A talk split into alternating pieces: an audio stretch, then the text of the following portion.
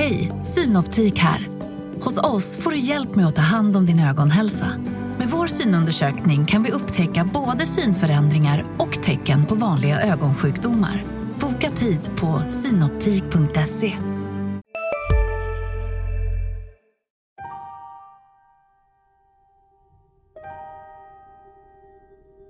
Ödestimmen är här. Efter sex jämna matcher mellan Modo och Timrå i kvartsfinalspelet står det 3-3 i vinster. Och frågan är, vem ska bli hjälte i match nummer sju som är helt avgörande för vilket lag som går till semifinal? Ja, vi har pratat om det här mycket efteråt, både med några i Modo och några i Timrå. Det kändes som att den som går vinnande ur det här kommer att ha fantastiska chanser att vinna. Det laget eh, hade vi definitivt kunnat ta SM-guld med, svarar jag. Han sa till er, om det är någon av er som tänker på hjälte ikväll får ni skynda er för annars tänker jag bli det. Ett övertidsavgörande. En derbykung. Per Svartvalet minns. Just då var det väl mer bara en lättnad att, uh, att pucken gick in då, eftersom det hade varit en sån tuff, tuff matchserie både fysiskt och mentalt med allt vad det innebär. Så att det var egentligen bara en skön förlösning liksom att eh, 7600 bara stod upp och skrek just när pucken gick in. Jag, jag hann knappt se vart den gick in utan det var, det var bara liksom allmänt glädje i hela arenan och alla kom ut och eh, jag som inte är någon stor målskytt, att jag stängde dit den liksom var kanske mest chockerande. Så att det var en enormt skön känsla när det, när det var så att säga slut då, eller fortsättning när, när vi gjorde mål och vann den finalserien. Så att, grym känsla. Och vad var det du sa inför förlängningen mot Timrå där i omklädningsrummet? Ja, jo men det har ju blivit, det har ju blivit lite grann eh, framförallt Harald, vår tränare Lyckner då, som, som sa mycket hela tiden med taktiska grejer. Så här, kanske var lite trött och less på att säga saker men jag försökte väl hålla lite låda i pausen och försöka dricka lite kaffe och gå och köra, surra lite grann med folk som jag gjorde i de flesta pauserna. Och, eh, ja, eh, och sa väl någonstans där då att eh, om, om någon är sugen att bli hjälte, liksom, då får ni, får ni rappa på för annars tänker jag bli det. Vem vill inte avgöra en sjunde avgörande match på hemmaplan? Så att någonstans kände jag väl att jag säger så för att lätta på trycket för de andra men även sätta lite press på mig själv. Och, och ibland funkar ibland funkar det inte. Eh, nu gjorde du det och det är jag glad för. Semifinal och finalmotståndarna HV71 och Linköping får ursäkta. För Modos SM-guld 2007 är nog ändå mest förknippat med kvartsfinalen mot Timrå. En av de mest färgstarka slutspelsfighterna någonsin. Och eh, Per Svartvadet kan delvis hålla med de som hävdar att det där mötet det var den moraliska finalen? Eh, ja, oftast är man det lag som förlorar så brukar man ju säga det. Men det, det är väl klart att som matchserien blev och att det var länsderby och väldigt starka känslor från både Timrå och Modo. Eh, så visst, det var ju den hetaste matchserien i hela slutspelet då och lång tid framöver egentligen. Eh, vi vart ju trea i serien tror jag och Timrå vart femma och det skilde inte så många poäng så att, eh, att vi skulle vinna den här matchserien det var inte klart ändå utan det var ju Färjestad som vann tror jag med 10-15 poäng serien så att, men visst, som matchserien var, ja, då var det ju den moraliska finalen så eftersom vi hade hårdast mot dem. Skulle du säga att det målet du gör i match 7 mot Timrå eh, symboliserar Modos guld det året? Eh, ja, där, där och då, i och med den matchserien och på det sättet vi, vi reste oss och kom tillbaka som grupp, där någonstans kände vi nog att, eh, Eh, vi var odödliga för att eh, det hade varit så mycket press under den här matchserien och kunna avgöra Trots att vi nu inte då gjorde första målet eh, i den sjunde avgörande matchen på hemmaplan och spela bra på hemmais med fullsatt. Kunna avgöra då, då, eh, då växer man som grupp och det, det kändes som att där och då, då tog vi verkligen ett steg mot, mot guldet. Om du får beskriva den matchserien som går till sju matcher, eh, vad skulle du använda för ord då? Eh, ja, berg och dalbana, både resultatmässigt och känslomässigt och eh, mycket saker som hände liksom under, under den här, ja, de, här, de här två veckorna som vi spelade i stort sett. Eh, så att, eh, bra matcher, bra resultat, eh, ovissa resultat och mm, ja, det var det måste vara härligt som fan att följa de här matcherna. Ja, vad är det som sticker ut när du ser tillbaka så här 13 år senare? Ja, men det var just att eh, det var Timrå och Modo, vi är nära varann och eh, bägge lagen var laddade med bra spelare. Eh, det lag som gjorde första målet eh, vann ju alla matcher fram till den sista sjunde. Alltså det var så mycket såna här små grejer som spelar roll. Timrå vann första, vi vann andra. Eh, vi vann tredje borta, kände att vi hade övertag. Sen hade vi två hemmamatcher. Eh, förlorade vi bägge dem eh, och var i brygga då för att åka ner till Timrå. Så vann vi den och så sen upp till oss igen. Eh, så att det var det var mycket känslor med också. Det gäller att vara, vara cool under alla matcher. Liksom. Så att, det var en spe, speciell matchserie. Ja, ni är ju uträknade inför match 6 som spelas nere i Timrå. Eh, minns du vad ni sa till varandra och hur ni försökte bygga upp eh, laget inför den matchen för att kunna vända hem matchserien till Örnsköldsvik igen? Ja, men jag tror att vi, vi kände oss alltid... Vi, hade en, vi var ju en stark säsong. Det var nybyggd arena och vi hade bra självförtroende i gruppen. Vi var starka hemma kände vi och, och så. Så att eh, vi, var en, vi var en tight grupp Eh, hela vägen. Så att det var mer att eh, den tredje matchen framför allt, eh, när det var övertid. Jag fick matchstraff när det var två, tre minuter kvar av ordinarie tid. Eh, och de fick fem minuter och tänkte att eh, det hade ju varit väldigt olyckligt att de hade, om de hade gjort mål där då. Eh, så inför den här sjätte matchen, eh, det var väl egentligen bara att alla var sugen att gå ut och göra en bra match. De kanske var lite kaxiga eftersom de hade vunnit två borta och tog det lite lätt och började, som man kan göra, fundera på hur man ska fira på kvällen på hemmaplan. Liksom. Så att, eh, för oss passade det bra att spela borta just den sjätte matchen.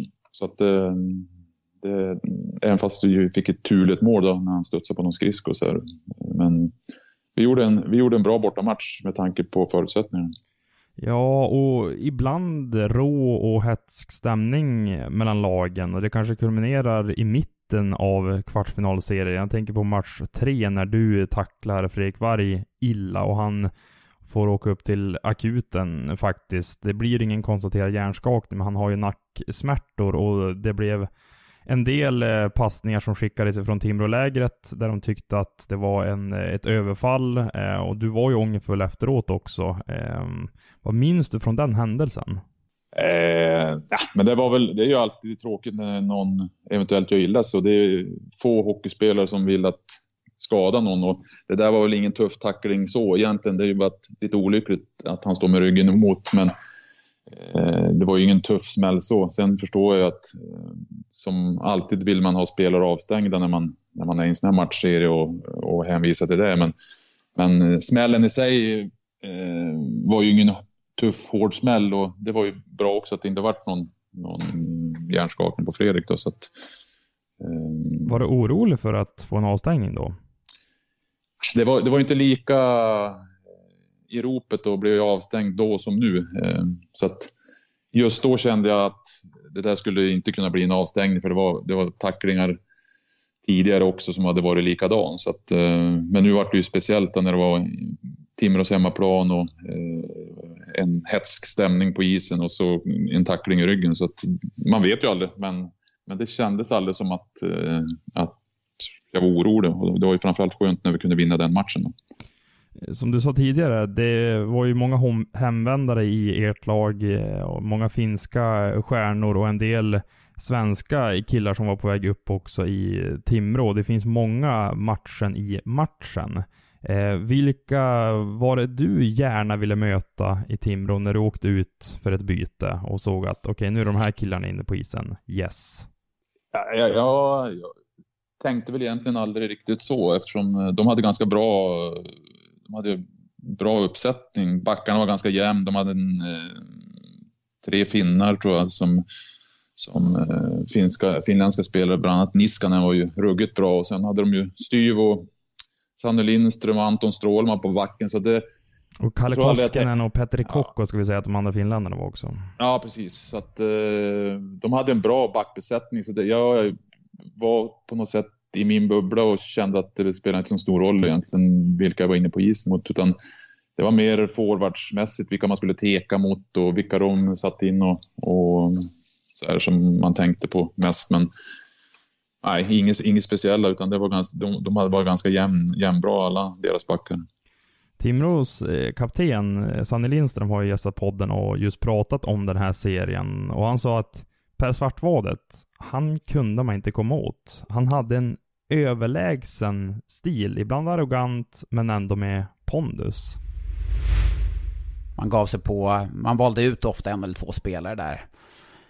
Men det var mycket, du är så jävla dålig, alltså det var ju mycket, mycket sånt. Eh, det var väl egentligen inget mer, mer än så. Mm. Ja, men eh, mycket att man var jävligt dålig, så, vilket eh, vissa kvällar kanske de hade rätt. Men det andra sidan tyckte jag var, när, när Salomonsson och Sundström, när de började tjafsa, då jag, alltså jag bara njöt inombords. För det var ju så jävla skickliga spelare och visste jag då att Sundström åkte irritera sig på mig eller Kalle Koskinen. Han var ju framme vid domarna några gånger också. Ja, ja precis. Ja, men om man, om man däremellan kunde irritera sig på mig då, då... Men Svartvadet, han kom man aldrig åt, vet du. Han, han kom man aldrig någonsin åt. Han hade en sån här överlägsen stil.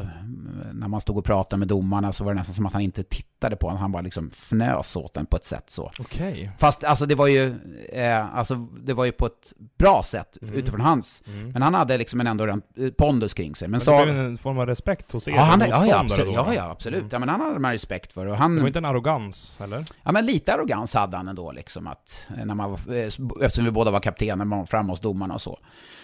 Men eh, det var, han hade ju enorm rutin så. Men eh, han var svår att komma åt, men Sundström och, och eller Sundström och Salomonsson framförallt alltså. Fy fasiken vad kul. Ja, ni måste ha gafflat ganska mycket. Ja, det, det, ja. Jag undrar hur Sundström, om han skulle sitta och lyssna på den här podden, han måste ju tänka den där jävla idioten. Salomonsson tror jag nog skulle kunna ha lite skratt åt det, för att han är... Men då hade inte du och någon Susse en bra relation, eller? Jo, men alltså... Ja, det här, alltså, nej men det eh, jag tror, jag Mm. vet inte. Eh, Salomonsson tror jag, hade man sett han nu så hade vi nog skrattat åt det, men eh, Sundström var vi liksom, där var, gick vi på varandra rätt hårt också, för han var ju så jäkla bra. Eh, så att, eh, undrar hur vår relation skulle vara idag. Vad tänker du när du hör det? Ja, jag vet inte om det är positivt eller, eller negativt. Eh, Jag känner ju och träffat Sanny åtal gånger efter det, men, men så var det lite grann förmodligen. Och, eh, jag eh, hade väl ett hyfsat aktat namn och var kapten för Modo. och, ändå hade mycket bra spelare i vårt lag också som hade ledaregenskaper, men eh, eh, på något sätt tror jag inte de kom åt mig i alla fall och med, med trash talk och så här utan jag körde min grej och det som var bäst för Modo och det som var bäst för mig. Så jag förstår att de var frustrerade och inte kunna krypa under skinnet. De visste väl att skulle de få igång någon så var det lättare förmodligen att dra igång Skröder och Sundström liksom som, som eh, hög på det mesta och gjorde det med all rätt så att säga. Så att de stod för den biten också samt att de spelade bra. Men, att, eh, men hur kunde det rinna av dig? Bara, alltså vad är det din personlighet som gör att du inte ens brydde dig när de väl försökte trashtalka med dig? Ja, men jag är väl ganska trygg i mig själv, både på och utanför isen. Och, eh, jag är ganska ärlig och rakryggad så. så att jag snackar med domaren, jag peppar mina lagkamrater och så liksom var nonchalant mot, mot eh, ja, motspelarna då, på ett, på ett eh, respektfullt sätt så att säga. Men, men eh, visst slängde jag käft med många spelare så också men, men, och fick höra mycket skit. Men på något sätt eh, vart man mer taggad av det och spelade bättre. Så att, det var lite tändvätska också. Du som är ifrån Sollefteå och har Modo i ditt hjärta. Eh, hur är det så här i efterhand att ha varit med om de, en av de mest ikoniska slutspelsbataljerna någonsin i svensk hockey och att också få vara så pass delaktig som du ändå var? Ja, men naturligtvis. Eh, när man, spelar, när man är i karriären tänker man inte så mycket på enstaka situationer, även fast man vinner guld eller man vinner matcher eller man gör mål, utan då lever man på något sätt i nuet och bara kör på. Efteråt så här kan man ju eh, tänka på att ja, men det, var, det var faktiskt en det var bra. Det var en helt okej okay karriär och det var, det var en bra matchserie. Jäklar vilken bra matchserie det var. Och, och framförallt som du säger att eh, det var många som var delaktiga, men jag kan ju bara egentligen eh, hänvisa till mig själv och jag, jag var ju högsta del delaktig både i den matchserien och i slutspelet. Så att eh, toppa formen en sån, eh, ett sånt år är ju jätte, jättekul att ha med sig som minne och det, det lever man på jättelänge. Efter 23 perioder lagen emellan så kan vi fortfarande inte skilja dem åt. Klockan tickar obönhörligen mot en rafflande förlängning. Timrå försöker gå på knock och är det lag som inleder fjärde perioden på bästa sätt. Men i värsta pressen så kan Modo kontra. Oskar Sten får tag på pucken.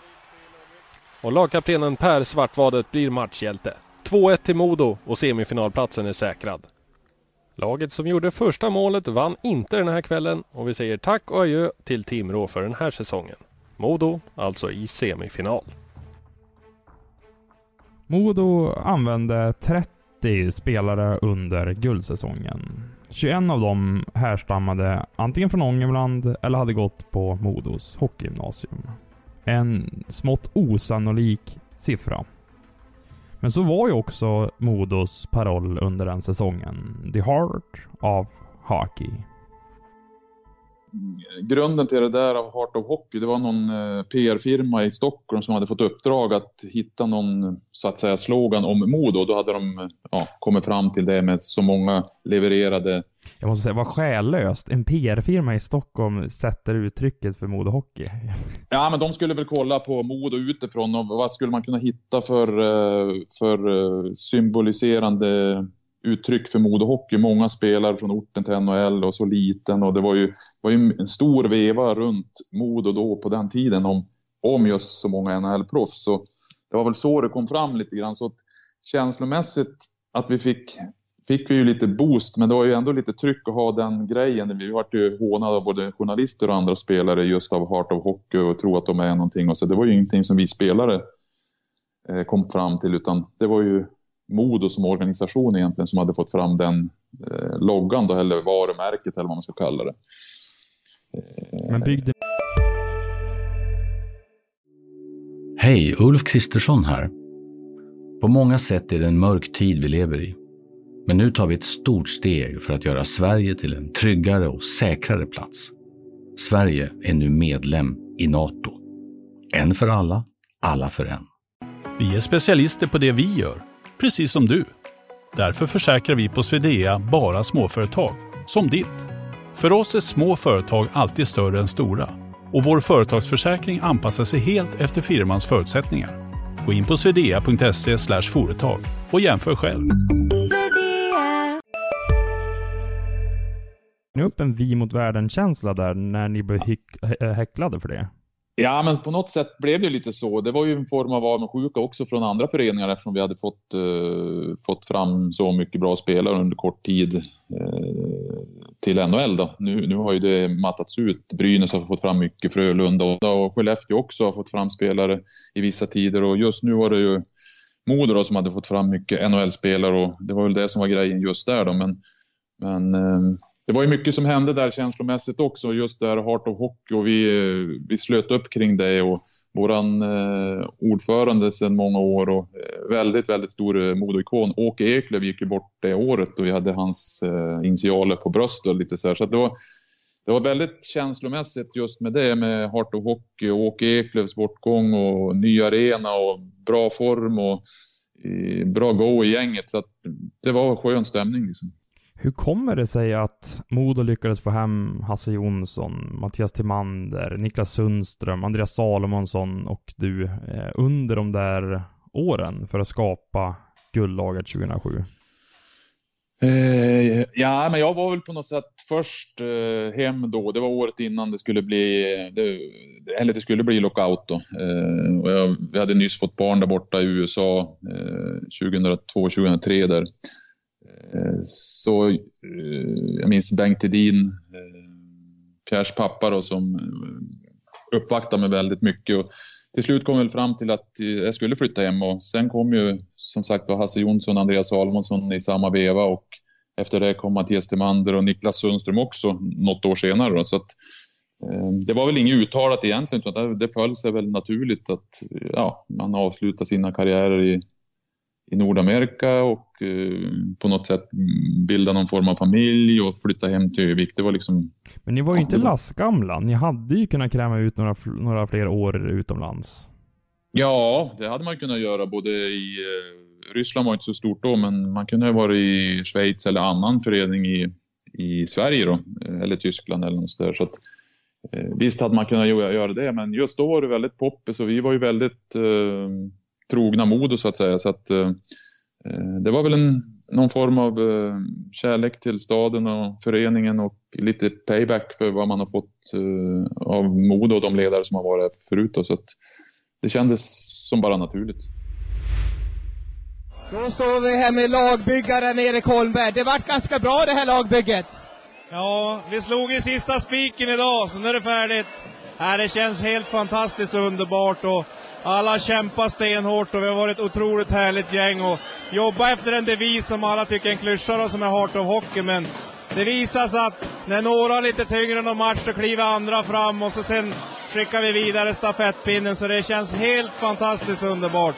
Och den sista perioden vi gör idag, den är ganska lik den som var i Jönköping. Man kliver upp och stänger igen allting. Det verkar som att det är en hel del här utanför också som har ganska mycket hjärta. Ja, det är Heart of Hockey, det finns ju överallt. Jag menar hela den här regionen som vi har jobbat lite allihopa tillsammans för det här. Va? Och, och få ta ett SM-guld, första resan. I mitt fall då, så är ju, ja, det är helt sagolikt. Men det innebär ju att har vi gjort det en gång så kan vi göra det fler gånger. Va? Men vi har ju sagt att vi ska rusta för att kunna vara med och utmana de här fyra storklubbarna. Va? Och att vi fick ett guld i år, det innebär väl att inte chansen är mindre längre fram. Det är föreningens andra guld, det första kom 79. Är den här kvällen det största som har hänt i Öviks historia? Ja, det är så svårt för mig att prata om 79. Jag menar, jag var ju inte gammal då, men jag minns hur man såg på det och var jublande glad. Sen var jag med själv då som en av de äldre 94 då när vi hade tre matchbollar men bomma. Och flera av de här killarna var ju unga då och kom upp då, typ som Oskar Hedman, Wiklund, Varg med flera. Va? Så att att de fick vara med om det här, det är otroligt skönt. Och framförallt är det då att få hedra Åke Eklunds minne, det känns ju helt sagolikt. Jag burat hans initialer hela säsongen och få avsluta en sån här resa i, ja, det finns inte ord att beskriva det. Det är bara mod och hockey. Tack så mycket och än en gång stort grattis Ecke! SM-guld! Men den gruppen, eh, det är ju en del 73 och 74 och 75 er kryddat med talangerna som eh, kom upp eh, och som var födda på mitten av 80-talet. Hur skulle du beskriva Modos trupp och lag säsongen 2006-2007?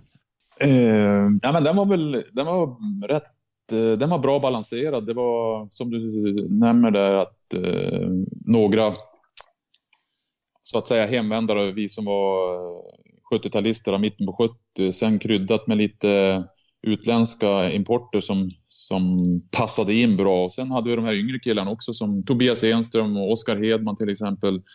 Eh, Peter Öberg, den typen av mod och killar. Då. Så det var en bra blandning av alla accepterade sina roller och, och, och, bara körde mot, mot målet så att säga. Så att, eh, det, var en, det var en bra grupp och som sagt var vi kryddade på slutet där med Christian Kusela som, som hade bra inverkan på hela slutspelet. Här har vi Skräder. Han öppnar is för Kusela! Christian Kusela! Ska han bli en guldhjälte för Modo? Han avgjorde ju sudden death i den förra matchen och nu gör han 3-2 efter halva matchen. Christian Kusela, you scored the game winning goal. Tell me about the goal. Ah, uh, Skräder gave me a nice pass. I wanted to shoot uh, left side of him, and he went went straight there where I wanted. But uh, to be honest, I just closed my eyes and shot. Why did you win the finals against Lin Linköping? We had four lines who did like did their job all the time, every game, every six game. We just keep going. no matter what, we got a goal or they scored a goal, we just keep going and Uh, it's right now 3 a.m. What do you say about the crowd outside? uh, awesome. All, uh, awesome is not the word. I don't know the word about that, but Ja, och ni hade en viss målvakt, Karol Krishan, som bar er i många matcher. Eh, ja, men han var, ju, han var ju en speciell person, både som målvakt och som eh, kompis då vid sidan om. Så att, eh, men vi hade respekt för honom och han hade enormt respekt för Modo och oss äldre killar. Så att, eh, han hittade också någon stark plats där i, i gruppen och kunde leverera på isen på ett eh, formidabelt sätt. Så att, eh, utan han hade vi naturligtvis inte klarat det. Du nämnde ju Christian Kosela som kommer in under säsong och blir en jackpot för er. Och det hade ju inte gått utan väldigt preciserade och väl scoutade värvningar. Och då tänker vi på Per-Åge Skröder, Justin Morrison, Krisha nämnde vi innan som kom eh, sommaren 2005. Men även eh, Cedric Blattning och Robert Döme som kommer in och tillför karaktär. Hur, hur viktig var sportchefen Ecke Holmberg för att ni skulle lyckas få ihop den här sammansättningen? Nej, men han var, han var ju nyckeln bakom det laget tillsammans med Harald Lyckner då naturligtvis som, som hjälpte till då. Till exempel med Skrödervärvningen då, men, men äh, Ecke gjorde ju ett kanonjobb och eh, det, det fick han ju belöning för också. Sen var ju eh, under den här åren som jag sa så var ju Bengt Edin sportchef och hade byggt några av de här eh, stöttepelarna bland annat med att plocka hem mig då. Så att, eh, men Ecke förvaltade ju det där jättebra och, och drog i sina trådar och hittade rätt och sen passade de här spelarna bra när de kom till oss och fick, de fick bra roller och tog sina roller också på ett jättebra sätt. Så att, skitbra jobb av, av eh, sportchef Ecke Holmberg. Skulle du säga att det var högt i tak eh, i den där gruppen? Nej, men det var det absolut för att eh, alla respekterar alla och eh, som sagt var, Krishan var ju en jätte, jättestor del att vi vann, men han, han hade ju också en personlighet som var lite speciell eh, som vi verkligen älskar för att han var en vinnare och vi älskar ju vinnare så. Eh, men Robert Döme, han eh, var ju den som var eh, full av energi och hela tiden pusha på och verkligen för sin egen skull också behövde han göra det. Men som hjälpte till med att Karol spelade så bra och att det var bra stämning i, i hela gruppen också. Så att Robert Döme var jätteviktig för det laget. Så blev han en brobyggare mellan importerna och svenskarna? Ja, det kan man väl säga. Han var ju väldigt amerikaniserad i sin, i sin liksom utstrålning så, väldigt duktig på engelska. Så att, eh, sen hade vi Horshava också som pratar svenska men tjeckiska med och slovakerna och med Blattner. Så att, eh, och Morrison pratade engelska och såg upp till Niklas Sundström här. Så att, eh, det var en bra sammansättning och alla fick liksom utlopp för sina delar av, av vart man var i karriären så att säga. Så att det, var, det var en bra mix. Generalen och den givna ledaren för det där laget som frälste Örnsköldsvik är ju dagens gäst Per Svartvadet, som än idag i Ångermanland kallas kaptenernas kapten. Han eh, vann inte bara poängligan i det där slutspelet i överlägsen stil. Han tilldelades också Guldpucken som går till den bästa svenska spelaren. Men ingenting av det där hade ju skett om han inte hade avgjort kvartsfinalserien mot Timrå IK som har blivit själva sinnebilden för Modos guld 07. Och Svartvadet både tror och hoppas att lagen någon gång i framtiden kan få chansen att slåss om SM-guldet igen. Ja, men det tror jag absolut. För att eh, det finns alltid utrymme för de här eh, orterna som har historiken med sig och, och verkligen älskar att andas hockey. Som Timrå till exempel och Övik. Så att, eh, det finns det, men eh, jag tror ju aldrig att vi kommer få se en sån matchserie med så mycket profiler i bägge lag. Så mycket känslor i just, eh, i just den här matchserien och inför den här matchserien. Så att, eh, tyvärr tror jag att, eh, eller tur kanske också, att, att den här matchserien blev som den blev och att den är på något sätt odödlig. Som ni alla vet blev ju kvartsfinalsegern över Timrå startskottet för Modos guldresa. I semifinalen brottades HV71 ned med samma slutsiffror 4-3. Och i finalen besegrades Linköping med 4-2. Och just ordet som Svartvadet använder, odödlig, skulle man också kunna applicera på Modos guldtrupp 07. För det är ju den statusen de har hos alla Nolaskogsare och Modo-supportrar. Hela våren var en, en känslomässig virvelvind så liksom. Och sen eh, Linköping hade ett grymt bra lag. Eh, det ska vi komma ihåg. Så att, eh, men då, då gick vi ju på hörntänderna och många spelare var småskadade och så här. Och sen få läget att kunna eh, avgöra en SM-final bara. Man vill ju göra det på hemmaplan men eh, man får inte alltid som man vill, så nu vart det som det vart. Men det var en fantastisk känsla när man kände i slutet av matchen att, att det här har vi koll på, det här kommer ordna sig. Eh, så man hade längtat så mycket. Liksom att vi var ju några stycken som hade varit med 94 när vi förlorade mot Malmö och Eh, 99 mot Brynäs och sen, eh, ja, så att någonstans eh, kändes det så otroligt skönt att för det första att den här säsongen var slut, mm, att man var ganska sliten, men också att man hade, man hade uppfyllt det mål man satte upp när man började spela hockey i Modo, men framför allt när man kom hem att Modo måste ha ett SM-guld. Vi har inte haft något sedan 79 men fostrar så mycket bra spelare. Så att där och då kändes det var enormt, eh, man var enormt stolt och jätte, jätteglad naturligtvis. Och, li och lite trött också men det var fantastiskt att få lyfta bucklan. Hur var det att få återvända till Örnsköldsvik då och mötas upp på Idö flygplats av Modosupportrar som följde er hela vägen till arenan och sen dagen efter också när ni firas på torget? Man visste ju, vi visste ju inte riktigt eftersom eh, Modo hade ju ingen tradition av att fira SM-guld som till exempel Färjestad hade eller någon annan förening som hade vunnit någon gång. Så vi visste ju inte riktigt vad som väntade oss men det, var, det tog en lång tid innan vi kom iväg från eh, Linköping med vårt chartrade plan men eh, någonstans där började vi fatta. Det var, det var en lördagkväll och det var, en magiskt varm kväll. Helt sjukt varmt var det. Och eh, de hade satt ut marschaller hela vägen på E4 och folk stod runt i, i stort sett hela E4 ner till arenan och la sig framför bussen och gick bara över kropp och kom ju från krogarna just då vid halv två eller vad det var. Så att eh, det är också ett minne som, som finns kvar och som förmodligen aldrig kommer att hända något mer i, i varken Modo eller Öviks historia. Just en sån stor grej att det var så passande varmt ute. Det var lördag, Modo var första gången på x antal år. Så att, Eh, alla som var där har säkert ett eget minne av just den händelsen, vad de gjorde och hur, det, hur de kände och så här. Så att, eh, det var en enorm känsla. Och 6 mot 5-spel för Linköping. Målvakten utplockad, 34 sekunder kvar.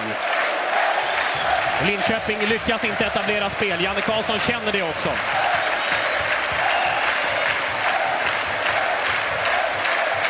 Det, de här Modokillarna som är inne nu, de kommer att äta puck alltså. De, de gör vad som helst här nu. Det, det blir väldigt svårt för Linköping att komma fram här. Det är, det är barndomskompisarna från Modo som är inne nu. Svartvadet och kompani. Hasse Jonsson ja. försöker ta undan pucken där. Upp i nätet. Men touch, säger domaren och ingen utvisning. Ja, här har du hela Modo-gänget som alltså är kompisar och har vuxit upp tillsammans. Det är skönt att se. Alltså, det är Salomonsson, det är Hasse Jonsson, Timander, Sundström, Svartvadet. Det är alltså giganterna som är inne på isen här nu tillsammans och, och kämpar och sliter de sista 30 sekunderna för att få det här SM-guldet. En talande bild av Modo, det här, de här fem. Ja, verkligen. Eh, nästan övertydligt. Men det är 26 sekunder kvar och Joakim Eriksson är en grymt bra tekare. Har Magnus Johansson bakom sig och Andreas Holmqvist. Eriksson är fenomenal på teka. Vinner han här mot Svartvadet? Ja, det gör han. Magnus Johansson är framme där, men når inte riktigt fram. Nej, svartvadet är snart framme. Johansson då går in för att hitta skottläge, vandrar in, kommer runt kassen, in framför målet. Här kommer möjligheten. Ja, det, det är lugnt. Det... Här möjlighet för eh, Persson, Niklas Persson i högerbacksläge. Rakt på Modospelare, 10 sekunder kvar. Holmqvist räddar kvar pucken. Andreas Holmqvist, kommer det någon sista skottmöjlighet för Linköping? Fem sekunder att spela på. Jag tror inte de kommer fram. Guldet går till Modo! Här! Modos andra guld i historien och helt enorma scener. 1979 och nu 2007. Detta Modo som har förlorat fyra finaler och nu alltså svenska mästare. En enorm känsla i Örnsköldsvik och för de Modo-anhängare som är här. Och ni som håller på Modo där hemma också. I den här matchen, nästan bragdartad insats med många spelare skadade mot detta Linköping som har gjort ett sånt häftigt, härligt slutspel också, men inte nått ända fram. Ja, det är bara att sträcka på er eh, alla Örnsköldsviksbor, alla Nolaskogsare, Höga Kustenbor, alla ni som bor i Ångermanland. Känn stolthet. Ni är värda det här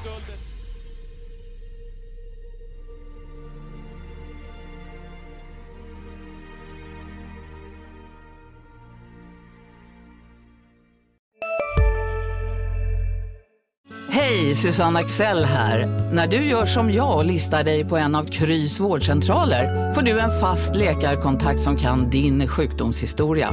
Du får träffa erfarna specialister, tillgång till lättakuten och så kan du chatta med vårdpersonalen. Så gör ditt viktigaste val idag, listar dig hos Kry. Redo för sportlovets bästa deal? Ta med familjen och njut av en Big Mac, McFeast eller Cooper Cheese och Company plus en valfri Happy Meal för bara 100 kronor. Happy Sportlovs deal, bara på McDonalds.